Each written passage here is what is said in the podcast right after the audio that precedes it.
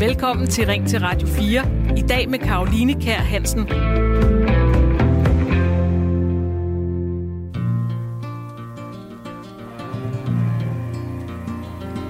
as the snow flies. On a cold and gray Chicago morning, a poor little baby child is born in the ghetto. And his mama cries. Cause if there's one thing she don't need, it's another hungry mouth to feed in the ghetto. People, don't you understand? Your child needs a helping hand. He'll grow to be an angry young man someday. I take a look at you and me. Are we too blind to see? Do we simply turn our heads and look the other way? Well, the world. Allerede i 1969, der sang popkongen Elvis Presley om ghetto-problematikken. Her på nummeret In the Ghetto, som vi lige hører resten af i baggrund. I dag der skal det nemlig handle om ghettoer, eller den såkaldte parallelsamfundsliste, hvor vi tidligere kaldte Indenrigs- og Boligministeriets liste her for ghetto-listen, øh, så kalder vi den altså nu for parallelsamfundslisten. Den nyeste af den slags udkom i går. Listen i år viser et fald i antal af parallelsamfund. Mere bestemt, der er det et fald fra 12 til 10 parallel samfund, og det skyldes, at boligområderne ellers Rogade og Tingberg og Uderslev Huse er råd af listen. Nogle af de områder, som stadig er på den, det er boligområder som Møllerparken i København, Gallerupparken i Aarhus og Voldsmose i Odense. Et almindeligt boligområde er først og fremmest defineret som et parallelt samfund, hvis der er en stor andel af beboere med ikke-vestlig baggrund. Der skal være mindst 1000 beboere, og mere eller halvdelen skal have ikke-vestlig baggrund. Derudover så skal kvarteret leve op til enten en stor andel uden beskæftigelse, en lav uddannelsesprocent, høj kriminalitet og generelt en lav gennemsnitsindkomst. Det er områder med store problemer. Men hvilken forskel gør parallelsamfundslisten? Gavner det nogen, at parallelsamfundslisten udkommer hvert år med navne på boligområder, hvor beskæftigelsen for eksempel er lav og kriminaliteten høj? I så fald, hvem gavner det? Og kan det måske lige frem være diskriminerende med den her parallelsamfundslisten? Kan vi kalde den for diskriminerende. Hvad mener du, der lytter med? Skal vi afskaffe parallelsamfundslisten? Du kan ringe ind allerede nu på 72 30 44 44 og blande dig i debatten. Eller du kan sende mig en sms. Du skal blot skrive til 14 24. Ring til Radio 4. Det er lytternes debatprogram. Jeg er her for at høre lige præcis, hvad du, der lytter med, mener om dagens emne, så jeg håber, du vil melde dig på banen. Og imens jeg giver lidt tid til øh, det, så vil jeg byde velkommen til dagens lytterpanel.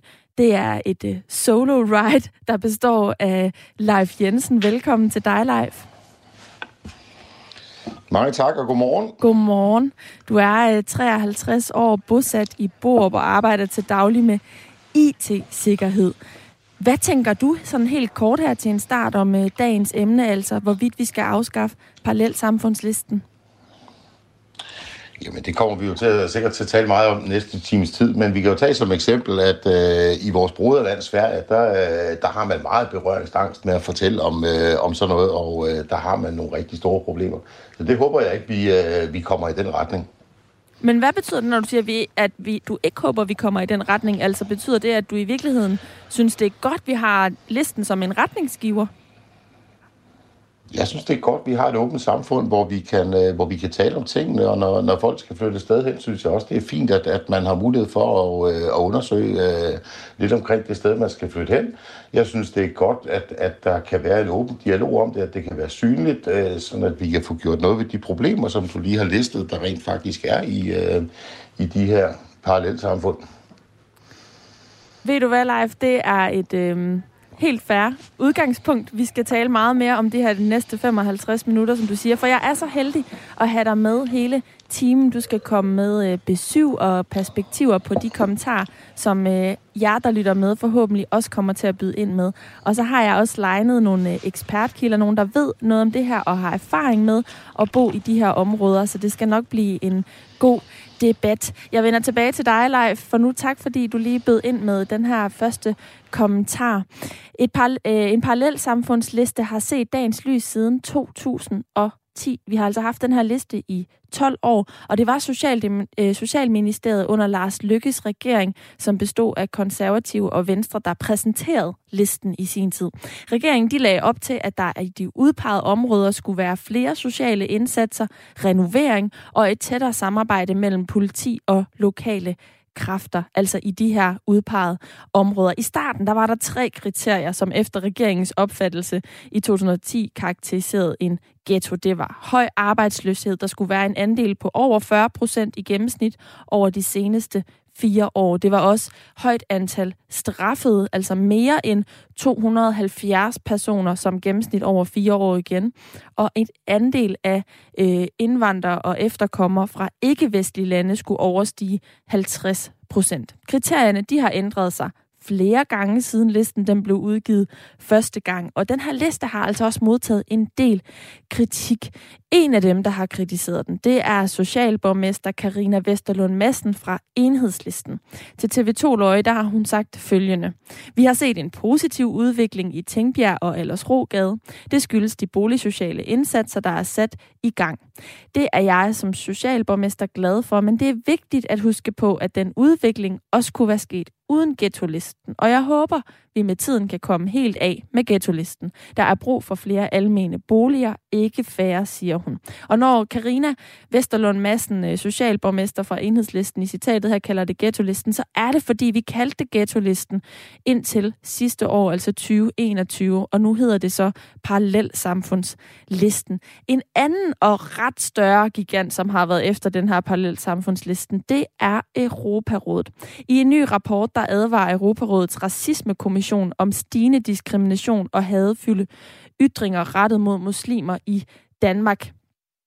Og i rapporten der er det blandt andet øh, parallelsamfundslisten, som problematiseres. Fungerende indenrigs- og boligminister Christian Rabia Madsen, han afviser, at regeringen kommer til at ændre politik som følge af kritikken fra Europarådets racismekommission, som han kalder forfejlet.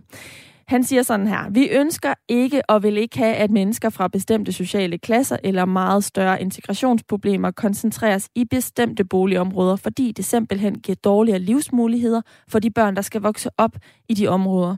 Det tror sammenhængskraften, og det underminerer vores muligheder for at lave en god integration til gavn for alle, siger han til Jyllandsposten, og det udtalte han tidligere på året. Spørgsmålet, jeg stiller jer, som lytter med i dag, det lyder. Gavner det nogen, at parallelsamfundslisten udkommer hvert år med navne på boligområder, hvor beskæftigelsen er for eksempel høj og kriminaliteten lav? Eller, nej, beskæftigelsen er lav og kriminaliteten er høj, det andet. Det tror jeg, der vil være nogle politikere, som øh, vil tale for. I så fald, hvem gavner det? Er det politikerne eller beboerne selv, eksempelvis børnene, som blev fremhævet i citatet, øh, jeg lige læste højt. Øh, og kan man måske kalde den her parallelsamfundsliste for diskriminerende. Mener du, der lytter med, at vi skal afskaffe parallelsamfundslisten? Du kan sende en sms til 1424 eller ringe ind til 72 30 44 44 og sige, hvad du mener om dagens spørgsmål. Og jeg kigger lige, hvem der har skrevet ind i sms-indbakken, for der kommer nogle beskeder ind, og her lyder der blandt andet fra Gert. Listen skal fjernes. Den gør mere skade end gavn. Det er jo kort og kontant, kan man sige, Gert. Hvis du har lyst til at uddybe spørgsmålet, så ring endelig ind, eller, øh, eller øh, send en, et yderligere svar. Hvorfor er den til mere skade end gavn? Det kunne jeg godt tænke mig at høre mere om. Der er også øh, en Brian, som skriver ind til Mille og rektor. Nej, det var vist en, der hørte øh, til fra det forrige program. Så vi tager den, der kommer lige under, og der lyder altså Møllevangen i Vejle mener, det er positivt, at de er kommet på listen. Altså Møllevangen i Vejle mener, det er positivt, at de er kommet på listen. Hvad mener du, der lytter med derude? Du kan sende en sms til 1424. Du kan også ringe ind til 72 30 44 44. Jeg hører meget gerne fra dig.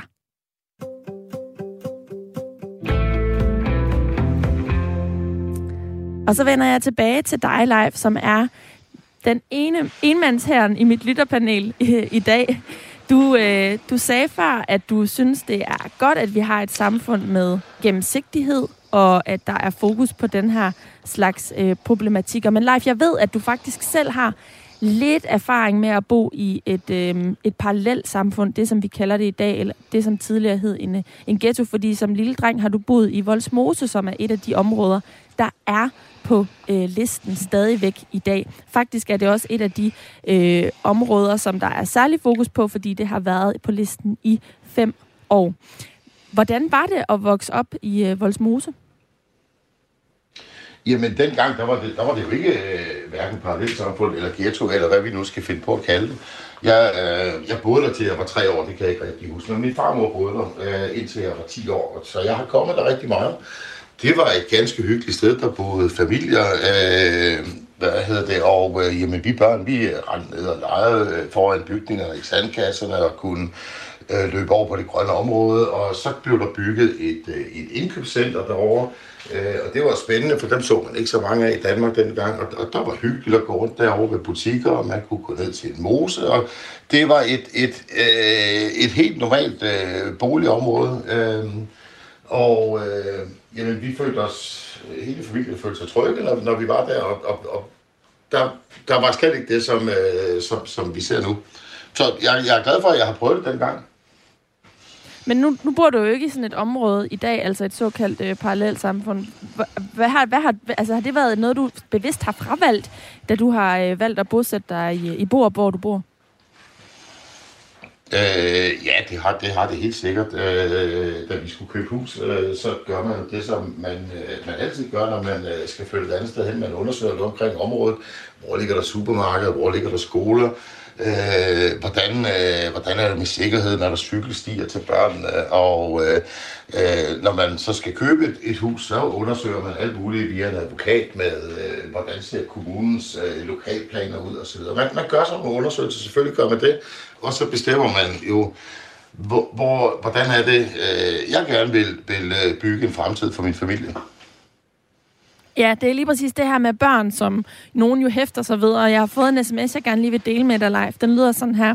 Nej, den skal ikke afskaffes. Det er godt, at os med børn har en liste med områder, hvor vi ikke skal flytte hen, så vores børn kan undgå truende adfærd for indvandrere drenge. Det er altså en lytter, øh, en øh, unavngiven lytter, der har skrevet ind til mig på sms'en, og du, du lytter med, kan også skrive ind til 1424. Hvad tænker du om den her besked live? Altså, øh, det er jo ikke nødvendigvis øh, et dårligt sted at bo med børn. Øh, selvfølgelig er der nogle problemer i de her områder, men det betyder jo ikke nødvendigvis, at børnene bliver truet. Altså, vi er jo heldigvis rigtig mange forskellige mennesker, så, så øh, der kan være nogen, der siger, at det kunne være hyggeligt dog, øh, at bo i sådan et område, og der er nogen, der gerne vil vælge det fra.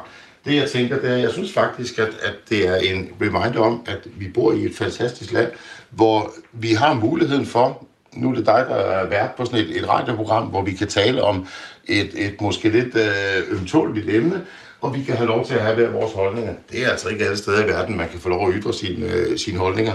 Og vi kan bare kigge på vores, som jeg sagde, på vores øh, naboland, Sverige. Der har man en lidt anden politik, hvor man virkelig øh, øh, gemmer hele den her dialog i vejen. Øh, og man er meget berøringsangst for, for både myndigheder, og øh, man har gjort det så mange år, at, at borgerne også er, er berøringsangst. Men de har nogle meget større problemer, end, end vi har, og, og de har måske endda et, så kan man sige, et parallelt liv, øh, helt almindelige øh, svenske borgere, fordi en ting er, hvad de, hvad de øh, ligesom tør tale om ude i, i offentlighed, og noget helt andet er, hvad de taler om hjemme ved, ved middagsbordet. Og det er ikke bare noget, jeg gætter mig til. Jeg, øh, jeg arbejder i, øh, i Sverige øh, og kører derover mindst en gang om ugen. Leif, jeg, jeg vender tilbage til dig, fordi vi skal lige øh, høre fra en øh, Bendix, i, der ringer ind fra Aarhus. Godmorgen, Bendix. Ja, godmorgen. Du mener, at ghetto-listen er et problem. Hvorfor mener du det? Jo, det mener jeg, fordi at øh, man har ikke taget hensyn til de beboere, der selv eventuelt kunne løse det.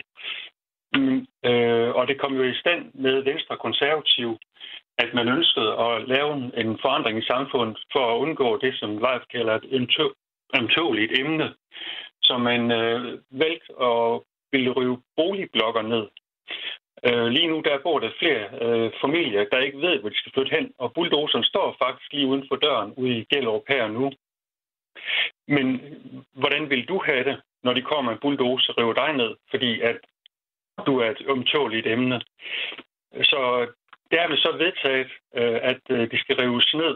Men nedrivningen der bliver finansieret af de her menneskes egen lejeindbetalinger til boligbyggefonden med 12 milliarder.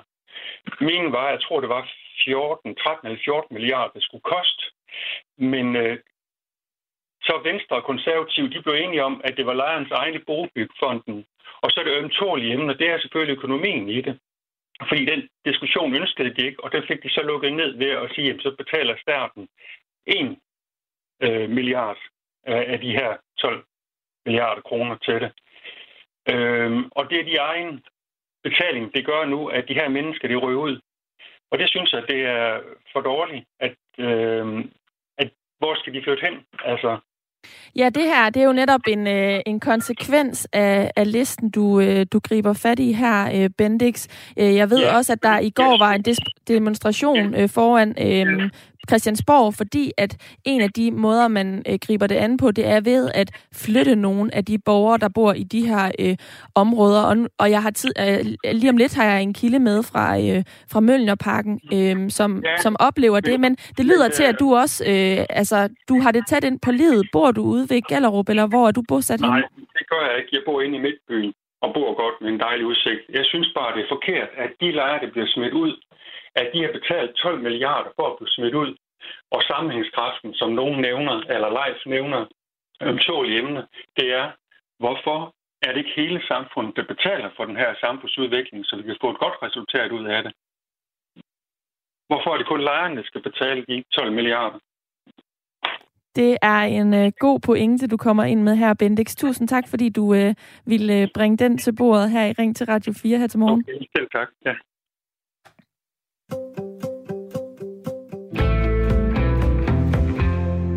For fjerde år i streg, der er boligområdet Mønderparken kommet på listen over det, der kaldes et omdannelsesområde. Det er det, der førhen blev kaldt en hård ghetto, og er defineret ved, at området har stået på parallelsamfundslisten i mindst fem år i træk. Og i Mølnerparken, der skal en større del af boligerne derfor sælges, så området kan få en ny beboersammensætning. Dermed så bliver der en række beboere, der er tvunget til at flytte fra deres hjem, men de får tilbudt en anden bolig et andet sted. Og det sker på trods af, at en gruppe af beboere i 2020 stævnede Indrigs- og Boligministeriet. De mener nemlig, at lovgivningen diskriminerer på baggrund af etnicitet. I december sidste år, der gav Østre Landsret så grønt lys til, at beboerne de kunne føre sagen mod Indrigs- og Boligministeriet. Og det medførte, at sagen i år er blevet sendt videre til EU-domstolen. Nu kan jeg byde velkommen til en af sagsøgerne, nemlig dig, Mohammed Aslan, beboerformand i Mølnerparken. God formiddag. God formiddag. Hvorfor mener du, at parallelsamfundslisten er diskriminerende? Det er fordi, at øh, den beror på etnicitet i forhold til, om man er født i et vestligt land, eller man er født i et såkaldt ikke-vestligt land. Jeg kan jo give et uh, eksempel konkret fra mig selv. Jeg har haft mit første syv leveår i et ikke-vestligt land. Og alle mine fire børn er født og opvokset i, i Møllerparken og er dansk statsborger. Den ældste er, er jurist, og nummer to er civilingeniør, tredje er psykolog, og fjerde er under uddannelse både jeg selv og alle mine øh, fire børn, de tæller med i de her negative statistikker, fordi jeg er født øh, i et ikke-vestligt land, og mine fire børn, det efterkommer, de bliver også betragtet i den samme kategori. Det vil så sige, det er så med til i de her kriterier, som, som ikke er objektive på nogen måde, at gøre vores boligområde til en såkaldt ghetto eller parallelsamfund. Og det er, jo, det er jo ikke rigtigt. Det er jo ikke sådan, vi, øh, vi øh, i vores demokrati og retssamfund opfører sig på, det er, hvis naboen eller flertallet af naboerne er arbejdsløse, så smider vi jer alle sammen ud af jeres hjem, så sælger vi jeres hjem til private investorer, som allerede på nuværende tidspunkt har meldt ud, at huslejen stiger med lidt over 50 procent. Hvor, hvor, hvad er det for en form for politik? Det... Hvis, der er nogen, der, hvis der er nogen, der er arbejdsløse, så skal vi jo hjælpe dem med at komme i arbejde. Hvis der er nogen, der har hoppet ud af uddannelse, så skal vi hjælpe dem med at komme ind i uddannelsessystemet igen. Vi, det, vi hjælper jo ikke nogen ved at, at smide folk ud af deres hjem og sælge deres hjem til private investorer, som allerede som sagt har meldt ud af det huslejen stiger. Det vil så sige, at vi har et boligselskab i, i, i forhold til her, som er vildt meget interesseret i, det er at sælge til en masse penge, og så hjælpe deres venner i de her, øh, de her kapitalfonde til at tjene penge, penge på at få, få solgt billige boliger. Når de billige boliger er solgt, så kommer de jo ikke tilbage igen, og vi kan ikke bygge billigt i dag. Det vil sige, at der bliver færre københavnere eller andre, der vil bo i København med almindelige indkomster, der kan få sig en bolig i København. Mohammed Aslan, nu du, du griber først fat i det her overordnede kriterie, som handler om etnicitet. Altså, det er ligesom med udgangspunkt i, at der skal være en stor andel af ikke-vestlige øh, beboere i et område. Men du nævner også det her med arbejdsløshed og mangel på uddannelse. Er der ikke nogen af de her krav på listen, som du mener er rimelige nok? Nej, altså for mig at se, om man har en grunduddannelse, eller man har en længerevarende uddannelse, som nogle af de her personer, som har hvidvasket milliarder, som sådan som Stein Bakker, som også havde mere end en grunduddannelse, er de bedre mennesker end dem, som har en grunduddannelse, som er anstændige mennesker, passer i et arbejde eller har selvstændig virksomhed. Altså, det kan jeg ikke se på nogen måde, at det skulle gøre en større forskel. Og så er det så sådan, sådan som, som en professor sagde på et tidspunkt, det var, om du flytter en arbejdsløs fra Møllerparken til Hellerup, øh, på Strandvejen i Hellerup, kommer vedkommende ikke i arbejde af den grund. Vi skal selvfølgelig hjælpe alle dem, som, som, som kan arbejde, til at, at de kan få sig et arbejde. Vi skal få hjælpe alle de unge mennesker til at uh, få sig en uddannelse, som, som, det for, som det er muligt for dem at få sig en uddannelse det er jo der, hvor vi skal sætte ind. Og det er jo opgave for en kommune, hvor kommunen så er blevet skubbet til, skyde, til, til side og, og, og, og efterladt opgaven til et boligselskab, som har i det her tilfælde haft en intention om, at de gerne vil sælge og tjene penge. Du kan forestille dig, halvanden måned før loven bliver vedtaget i Folketinget, sender boligselskabet et brev til Københavns Kommune, at vi ønsker at sælge øh, stor del af, af boligerne for os hjem og smide folk ud af deres hjem. At det, det er så grotesk. Altså, halvanden måned før loven bliver vedtaget, der er de allerede, fordi de har arbejdet tæt sammen med visse politiske partier på, at det skulle lande sådan. Og det er jo ikke objektivt på nogen måde. Og så er det her uddannelseskriterie ydermere. Altså alle vores unge, som får sig en uddannelse, op til at de fylder 30 år, så tæller deres uddannelser slet ikke med i statistikkerne. Det er jo ikke objektivt på nogen måde. Så det her er det er et politisk øh, motiveret angreb på den almene boligsektor og på de mennesker, som bor i den almene boligsektor, især der, hvor der bor flest indvandrere eller flygtninge eller muslimer.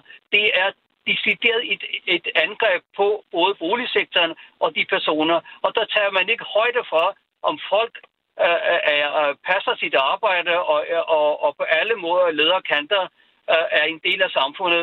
Man tager alle sammen over en kamp og kollektiv afstraffer alle sammen. Og for mig at se, så er der ikke mulighed for kollektiv afstraffelse i grundloven, men det er så det, som øh, et stort flertal i Folketinget har valgt for at sige, prøv at se, hvor seje politikere vi er. Vi gør ting, som vi rent faktisk ikke må og kan, og det er jo derfor, at nu skal EU-domstolen tage stilling til, hvorvidt den danske regering og de her politikere står på den rigtige side af loven.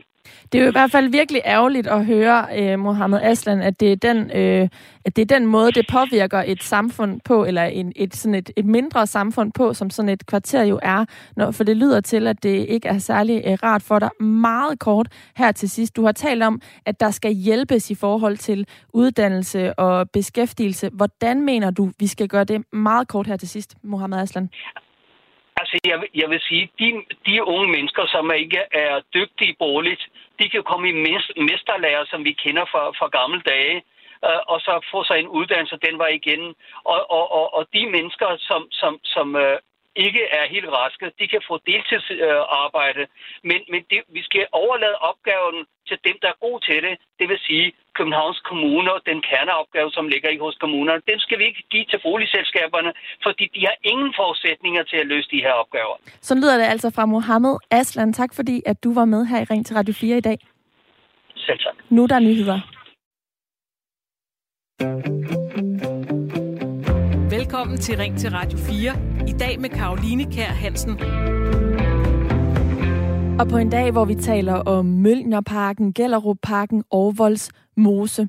Det er nemlig nogle af de boligområder, som fremgår af Parallelsamfundslisten 2022, som udkom i går. Parallelsamfundslisten det er en årlig liste, som Indrigs- og Boligministeriet står bag, og et såkaldt parallelsamfund det er karakteriseret ved en høj andel af ikke-vestlige beboere, og så to af følgende elementer, enten høj arbejdsløshed, lav gennemsnitsindkomst, høj kriminalitet eller lav uddannelsesprocent. Men antallet af parallelsamfund, det falder. I hvert fald, hvis vi skal tro på den her øh, liste. Og det har det gjort lige siden 2018, hvor vi dengang havde 29 parallelsamfund. I dag, der er det reduceret til 10. Listen den er generelt udskilt gennem åren. Der er der flere, der har kritiseret den for at være diskriminerende. Og tidligere i programmet, der havde jeg formanden for, for beboerforeningen i Mølnerparken med, og han kunne fortælle, at de har sagsøgt staten for diskrimination på grund af den her liste. Hvad mener du, der lytter med? Er parallelsamfundslisten diskriminerende og skal afskaffes. Du kan være med i debatten og ringe ind på 72 30 44 44 eller sende en sms til 1424. Og det er der øh, blandt andet en fra Kalumborg, der har skrevet. Den lyder således her. Det er helt fint med ghetto-listen. Den hedder nu øh, Parallelsamfundslisten, skal jeg lige korrigere. Den hed ghetto-listen indtil sidste år. Men jeg fortsætter her. Og at der er en politisk øh, handling omkring at få stoppet de ghettoer, der er. Vi skulle nødig ende med svenske tilstande. Den politik, de fører i Sverige, kommer øh, til at isolere indvandrere mere, end hvad godt er. Øh, for så bliver de bare fastholdt i deres kultur og bliver ikke integreret. Venlig hilsen, Johnny fra Kalumborg. Så lyder der en anden, der, øh, en anden, der skriver ind, således at jeg fatter ikke, man river gode boliger ned, når vi står med en kæmpe boligmangel. Og det er vist en kommentar til tidligere i programmet, hvor jeg havde øh, en lytter med, og vi havde også øh, formanden for beboerforeningen i Møllerparken med, der kunne bekræfte det her med, at en af måderne at håndtere det på, det er ved at flytte nogen øh, af beboerne fra øh, et område, så øh, andelen af dem, der lever op til de her øh, kriterier, ikke er så koncentreret. Øhm, og det er altså også ved at rive boliger ned. Det var der en demonstration mod i går kl. 17 på Christiansborg, så det er der øh, flere, som er øh, utilfredse med. Så kommer der en besked her fra Karin, der lyder, Hej, jeg synes, det føles temmelig diskriminerende, at jeg ikke har lov til at søge bolig i for eksempel Gellerup Parken, hvor jeg tidligere har boet i tre år. Af den grund er jeg på overførselsindkomst, flexydelse, PS, jeg har to børn, og det havde jeg også dengang. Altså en besked fra Karin, som har været glad for at bo i Gellerup-parken, øh, også med børn. Det er noget af det, vi har talt om med fokus på det her med børnene. Hvem er det, det, øh, hvem er det den her liste er god for? Er det familierne med børn, som gerne vil vælge områdene fra? Og i så fald, hvorfor? Hvorfor er det øh, ikke godt at bo i sådan et område øh, med børn? Jeg vil gerne høre dig, der øh, lytter med. Du kan skrive ind til 14 24 eller ringe til 72 30 44 44 og give din, dit øh, besøg med. Og vi tager lige øh, endnu en besked her. Øh, den er fra Annette og lyder sådan her. I et samfund som vores skal vi naturligvis kunne tale om alting, også de temaer, der er vanskelige. Men vi skal drage omsorg for, at vi ikke hele tiden taler om dem og os, altså diskriminerer.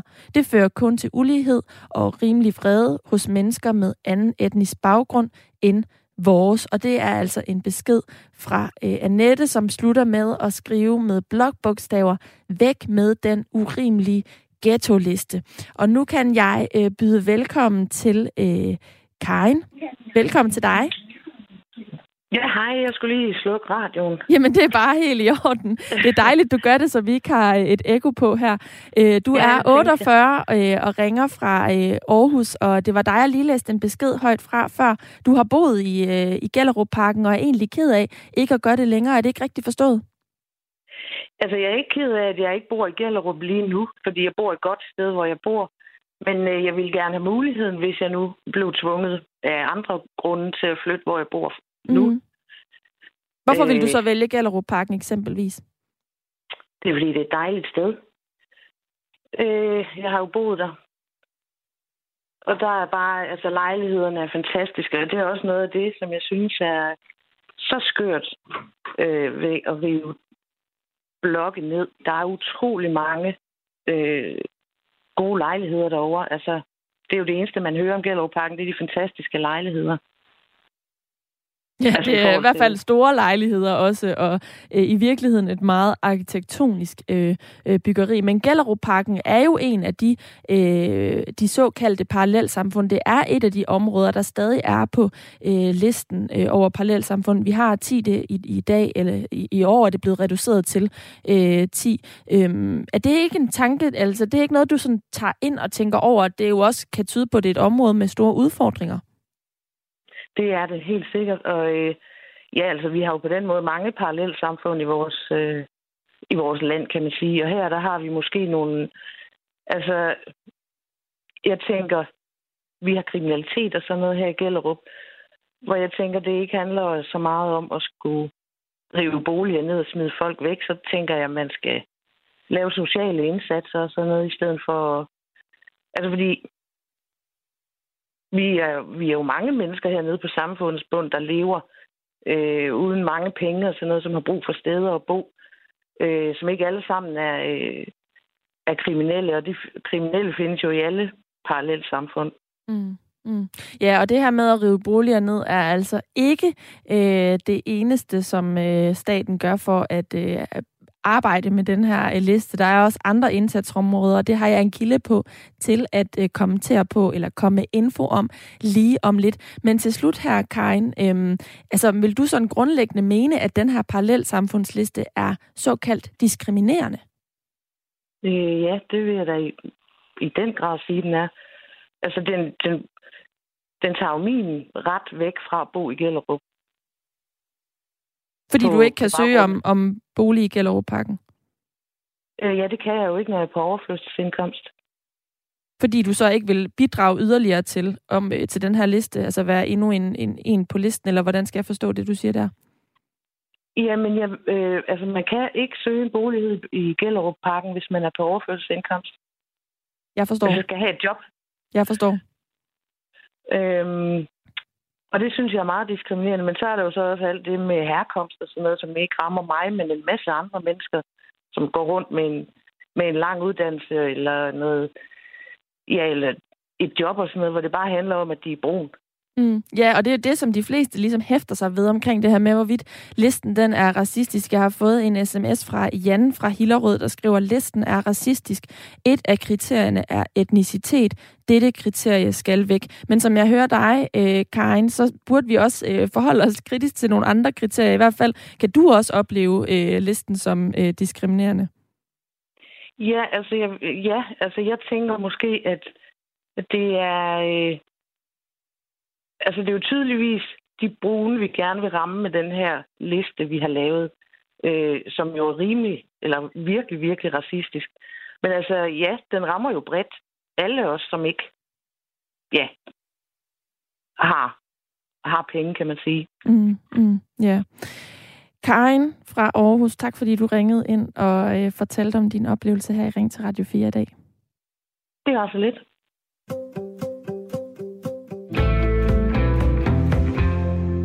Parallelsamfundslisten den opstod i 2010 under den daværende VK-regering. Dengang der var der 29 områder på listen, som blev kaldt øh, ghetto-listen. Altså dengang blev listen kaldt for ghetto-listen. I dag hedder det Parallelsamfundslisten. Siden der er antallet af områder på listen skrumpet. I dag der er det 10, vi har med at gøre. Men det er svært at sige, hvor meget det egentlig skyldes listen i sig selv. Gunvar Christensen, projektleder på VIVE, det Nationale Forsknings- og Analysecenter for Velfærd, hvor du forsker i boligområdet. Velkommen til dig. Tak skal du have. Lad os lige starte med sådan at rise intentionerne bag parallelsamfundslisten op. Hvad er det overordnede formål med den her liste? Altså, der er jo faktisk fire lister. Øh, det startede som ghetto-listen, og siden er der kommet fire lister til. Så der er listen på omdannelsesområderne, det var dem, vi kaldte de hårde ghettoer, da det kom frem i 18. Og så har vi parallelsamfund, udsatte boligområder, og så har vi forebyggelsesområderne. Det, der er formålet med de her lister, det er jo at give et værktøj til kommuner og boligorganisationer i forhold til at monitorere eller holde øje med, hvor er der steder på boligmarkedet her, den almene sektor, hvor der er en særlig koncentration af social udsathed. Fordi den viden, og når man følger det over tid, kan være med til at, at rette en opmærksomhed mod her skal vi sætte ind med nogle særlige indsatser for at løse de udfordringer og problemer, der er i de områder. Så det er, er tit det, der er intentioner, når man laver lister på den her måde, eller opgørelser på den her måde. Mm, men er det så ligesom automatisk, hvad man skal gøre derefter? Altså når et område er på listen, er der så automatisk afsat bestemte ressourcer og indsatser til det givende område? Nej, det er ikke sådan, at der følger ressourcer med, fordi man lander på, på en eller anden liste. Man kan sige, at hvis man lander på listen over omdannelsesområder, så er det jo klart, så ryger man ind i, øh, det kom med parallelsamfundsaftalen i 2018, så skal man i gang med at lave en, en udviklingsplan. Og det er det, der allerede sker i, i nogle områder, blandt andet også Gellerup, som vi lige hørte fra indslaget her. Øh, men i forhold til de andre områder, er det ikke sådan, der følger penge eller boligsociale indsatser med per automatik. Det er stadigvæk noget, områderne skal søge om og, og få lov til at gøre. Men så er der også noget politik på nogle andre velfærdsområder i forhold til dagtilbud og skole og, og så videre. Øh, hvor, hvor der er noget, der har implikationer, hvis man for eksempel er et, øh, et omdannelsesområde. Mm. Du har fulgt udviklingen i 15 områder, som er de første på listen over de her omdannelsesområder, altså såkaldte hårde ghettoer, nogen der har været på listen i, i fem år. Øh, og det er boligområder, som kan netop kategoriseres som hårde områder. Du skal vist lige hoste af, Gunvar. Jeg, jeg, jeg slukker lige for din mikrofon. Du kan lige hoste af. Jeg kommer lige med lidt fakta her. Som jeg fortæller, så har Gunvar fulgt udviklingen i de her øh, 15 områder, altså såkaldte hårde ghettoer. Og det kan være, at øh, der er mere øh, stemme nu. Er du med, Gunvar? Ja. Det, det er en hård tid, vi lever i med, med kulde og, øh, og noget, der sætter sig på, øh, på halsen. Det er så i orden, Gunvar. Men nu har, nu har jeg sagt det her med, at du har fuldt udvikling. Du har trods alt altså en indsigt i, hvordan de her områder har udviklet sig sideløbende med listen. Hvilken forandring er der sket i de områder, som øh, er kommet på øh, parallelsamfundslisten? Altså, der er jeg tror, jeg var svært ved at gennemføre resten af interviewet. Det var jo Nej, det er helt i orden, Gunvar. Vi, vi prøver lige at øh, tage en sms, og så må vi se. Det kan være, at vi ring, kan ringe Gunvar op lidt senere, og ellers så, øh, så ved I, der lytter med, hvem I kan tage fat i, hvis I vil have noget ekspertviden. Det er altså øh, øh uh, Gunvar Christensen, som er projektleder på VIVE, det Nationale Forsknings- og Analysecenter for Velfærd, hvor hun forsker netop i boligområdet. Men lad mig lige vende mig mod sms'en og se her. Der er kommet en besked fra Hans Jultved fra Hillerød, der skriver, Halløj, der findes lande, hvor, der, hvor, det normalt, hvor det er normalt med flere samfund end et, for eksempel USA og landene i Mellemøsten, hvor folk grupperer sig efter etnicitet og nationalitet. Der får folk lov til at være i fred, men det vil vi ikke have i Danmark. Hvorfor? Det synes jeg, vi mangler at få diskuteret. Det kunne være et emne til dit næste radioprogram. Og tak for det tip, Hans. Du kan ringe ind, hvis du har lyst til at komme med nogle øh, pointer øh, ud fra din besked her. Øh, så er du hjertelig velkommen til at ringe ind på 72 30 44 44. Der er også øh, en øh, anonym, der skriver ind, Hellerup er et parallelsamfund. Og det kan der jo sådan set egentlig godt være noget omkring. Nu har vi valgt ikke at kalde den her liste øh, for ghetto-listen længere. Det var noget, der blev ændret i øh, 2021, altså sidste år. Nu hedder det et parallelsamfund, og parallelsamfund kan jo også eksistere andre øh, steder. Nu vil jeg lige vende mig mod min øh, lytter øh, i mit øh, lytterpanel. Det er dig, Leif Jensen. Velkommen tilbage. Tak, tak.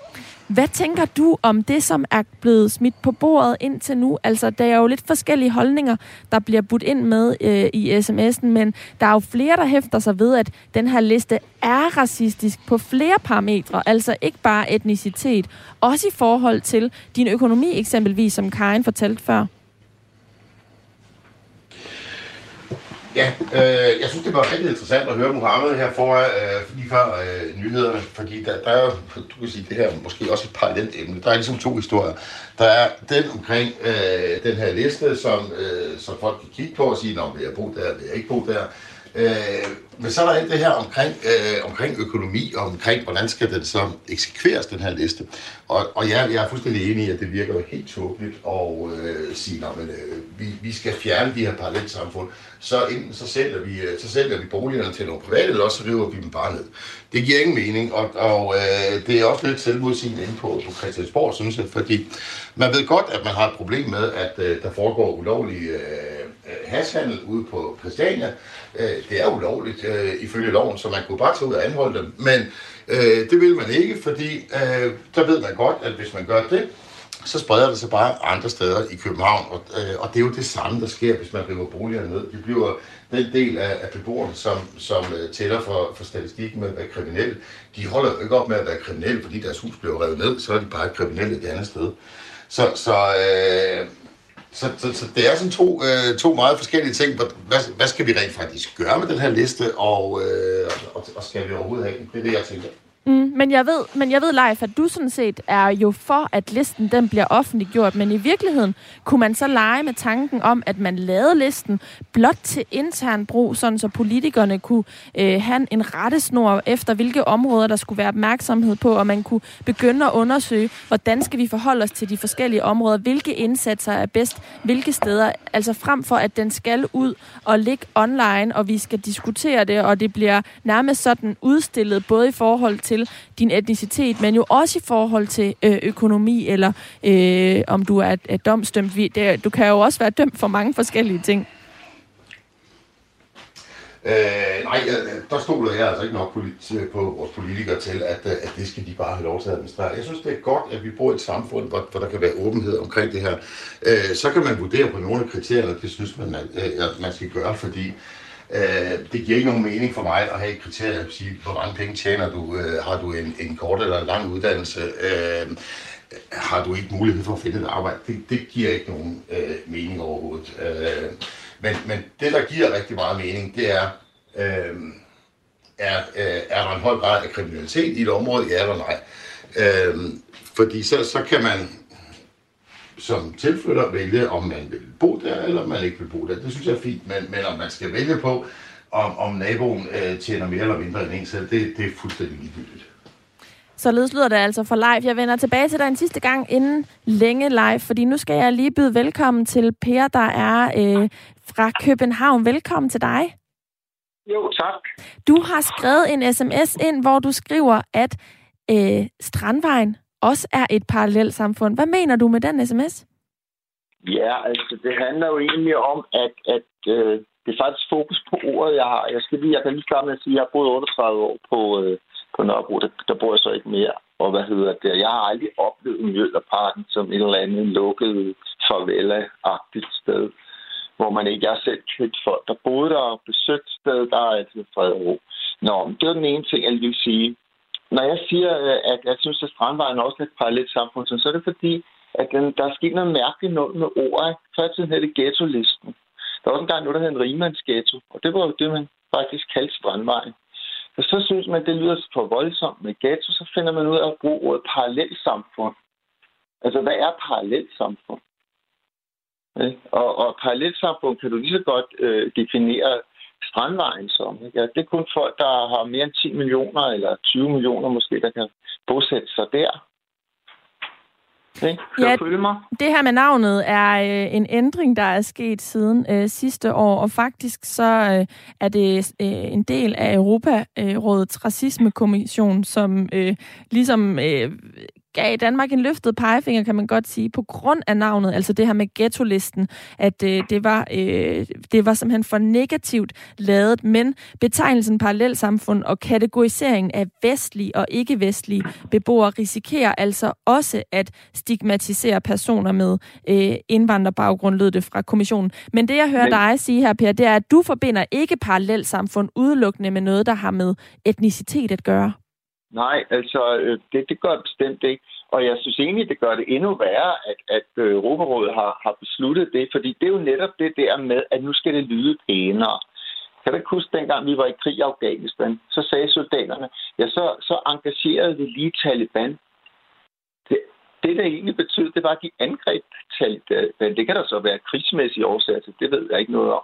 Men faktisk kaldte man det at engagere dem, om beskød en stilling af talibanere.